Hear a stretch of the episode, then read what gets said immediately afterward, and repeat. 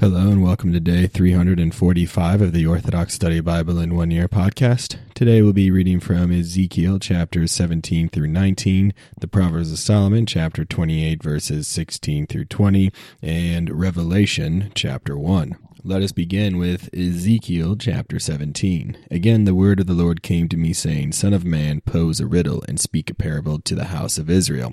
You shall say, Thus says the Lord, a great eagle with large wings, spreading them out very far, and full of talons, and with the design to enter Lebanon, took the choice branches of the cedar. He nipped off its topmost tender twig carried it to the land of Canaan, and set it in the fortified city. Then he took some of the seed of the land, planted it in a fertile field by much water, and set it in a conspicuous place. So it grew and became a weak vine, small in size as to its appearance. Its branches were on it, and its roots under it. So it became a vine, put forth shoots, and extended into a vine that grows up trees. But there was another great eagle with large wings and many talons, and behold, this vine and her t- roots turned itself toward him, and stretched its branches toward him, that he might water it together with the soil where it was planted. She thrives in a good field by much water, so as to produce shoots and bear fruit, that she may be a large vine. Therefore say, Thus says the Lord, Will it prosper? Will not the roots of her tender stem and fruit be blighted? And all its shoots be withered? Yes, no mighty arm or many people will be needed to pluck it up by its roots. Behold, it thrives, but will it prosper? Will it not utterly wither when the wind and burning heat touch it? It shall be dried up, its growth together with its soil. Again the word of the Lord came to me, saying, Son of man, say now to the house that provokes, Do you not understand what these things mean?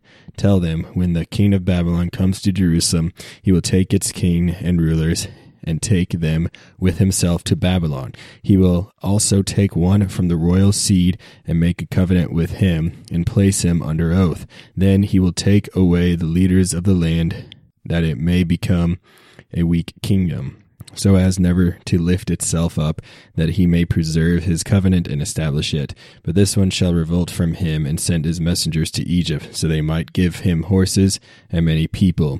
Will he prosper? Will he who acts as an adversary escape? Can he break the covenant and be delivered? As I live, says the Lord, he shall certainly die in the midst of Babylon, in the place where the king dwells who made him king, who dishonored my oath and broke my covenant. But with a small army and few people, Pharaoh shall wage war against him by throwing up a mound and building engines of war so as to carry away souls. So he will not escape when he does all these things to him, because he dishonored the oath by breaking the covenant, although he gave his hand in trust. Therefore say, Thus says the Lord, As I live, surely my covenant which he broke, and my oath which he dishonored, I will recompense these things on his head. I will spread my net over him, and he shall be caught in its enclosure. His whole line of battle will fall by the sword, and those who remain I will scatter to every wind. Then you shall know that I, the Lord, have spoken. Therefore, thus says the Lord, I shall take the choice branches of the cedar from its top and nip off their heart and plant it on a high mountain. I shall hang it on a lofty mountain of Israel. Yes, I will plant it and it will bring forth shoots, produce fruit, and be a great cedar. Under it every kind of wild animal will take rest, every kind of bird will rest in its shade, and its branches will be restored. So all the trees of the field will know that I, the Lord, am he who humbles the high tree and exalts the humble tree, who dries up the green tree and makes the dry tree flourish. I, the Lord, have spoken and will do it. Ezekiel chapter 18. Again, the word of the Lord came to me, saying, Son of man, what is the meaning of this parable among the children of Israel, Israel, which says, The fathers eat unripe grapes, and the children's teeth grind? As I live, says the Lord, you shall no longer use this parable in Israel, for all souls are mine. The soul of the Father as well as the soul of the Son is mine. The soul who sins, he shall die. But the man who is righteous and does judgment in righteousness, who will not eat on the mountains, or lift up his eyes to the inventions of the house of Israel, or defile his neighbor's wife, and who will not approach a woman during her menstruation, or oppress any man, but who will restore to the debtor his pledge and commit no robbery, but who will give his bread to the hungry and cover the naked, and who will not lend his money with interest, but will turn his hand from wrongdoing, and do righteous judgment between a man and his neighbor, and walk in my ordinances, and keep my requirements to do them.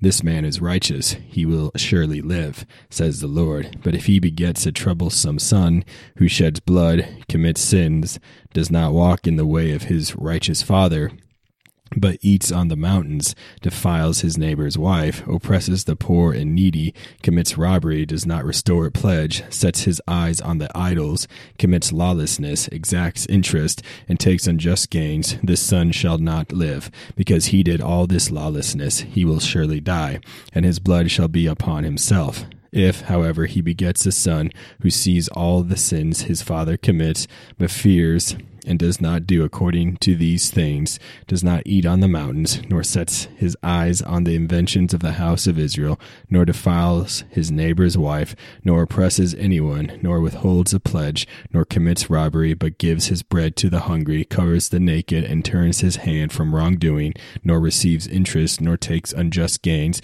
but does righteousness and walks and walks in my ordinances, this son shall not die for the wrongdoings of his father. He will surely live. As for the father, if he cruelly oppresses and robs his brother, and does these contrary things in the midst of my people, he shall die in his wrongdoing. Yet you say, Why does the son not bear the wrongdoing of his father? Because the son practiced righteousness, showed mercy, kept all my commandments, and did them. Thus he will surely live. But the soul who sins shall die. The son shall not bear the wrongdoing of his father, nor shall the father bear the wrongdoing of his son.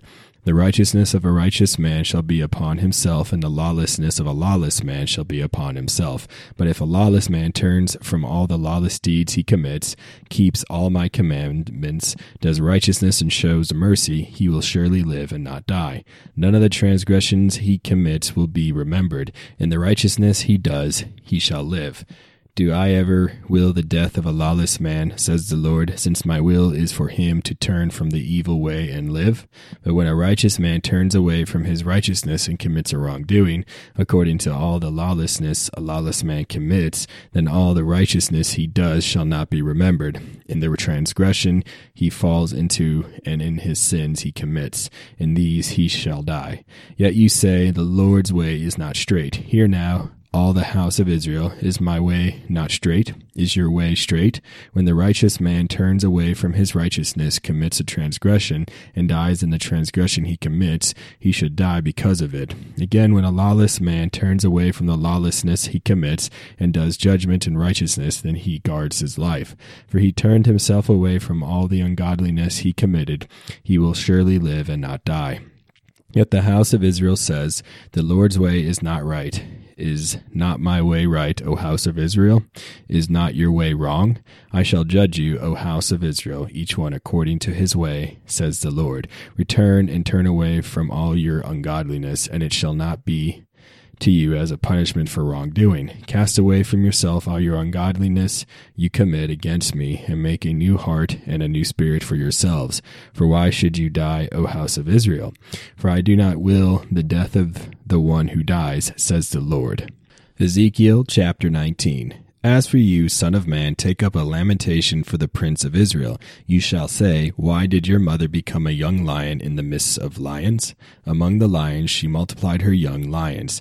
Then one of her young lions leaped off. He became a lion and learned to catch prey. He devoured men.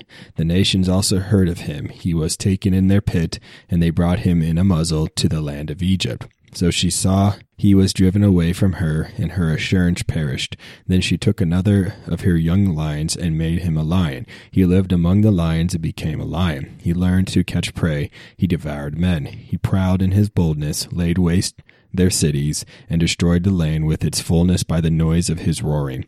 Then the nations came against him from the countries all around, and spread their nets over him. He was taken in their pit, they put him in a muzzle, and he came to the king of Babylon in a, in a cage for wild animals. So they led him into a prison, so his voice would not be heard on the mountains of Israel. Your mother was like a vine, like a blossom on a pomegranate tree planted in water. Her fruit and branches grew because of much water. She became a rod of strength for a tribe of leaders. She was exalted in her greatness in the midst of the stems, and saw her greatness in the multitude of her branches. But she was broken to pieces in anger, for she was thrown down on the ground, and the wind and burning heat dried her chosen branches. She was punished, and the rod of her strength withered. Fire, fire consumed it. So now they have planted her in the desert, in a waterless land. Fire went out from the rod of her chosen branches and devoured her. There was no rod of strength in her. Her tribe is a parable of lamentation, and it shall be for a lamentation. Proverbs of Solomon, chapter 28, verse 16. A hungry lion and a thirsty wolf is he who, being poor, tyrannizes over poor people. A king in need of revenues is a great oppressor, but he who hates unrighteousness shall live a long time. He who becomes surety for a man charged with murder shall be a fugitive and unsafe. Instruct your son and he shall love you, and he shall give honor to your soul, lest he follow a lawless people. He who walks righteously shall be helped, but he who walks in crooked ways shall be entangled therein. Revelations chapter 1 The revelation of Jesus Christ, which God gave him to show his servants things which must shortly take place, and he sent and signified it by his angel to his servant John, who bore witness to the word of God and to the testimony of Jesus Christ, to all things that he saw. Blessed is he who reads and those who hear the words of this prophecy and keep those things which are written in it, for the time is near. John, to the seven churches which are in Asia, grace to you and peace from him who is and who was and who is to come, and from the seven spirits who are before his throne, and from Jesus Christ, the faithful witness, the firstborn from the dead, and the ruler over the king of the earth, to him who loved us and washed us from our sins in his own blood, and has made us kings and priests to his God and Father. To him be glory and dominion forever and ever. Amen. Behold, he is coming with clouds, and every eye will see him, even they who pierced him, and all the tribes of the earth will mourn because of him. Even so, Amen. I am the Alpha and the Omega, the beginning and the end, says the Lord, who is, and who was, and who is to come, the Almighty.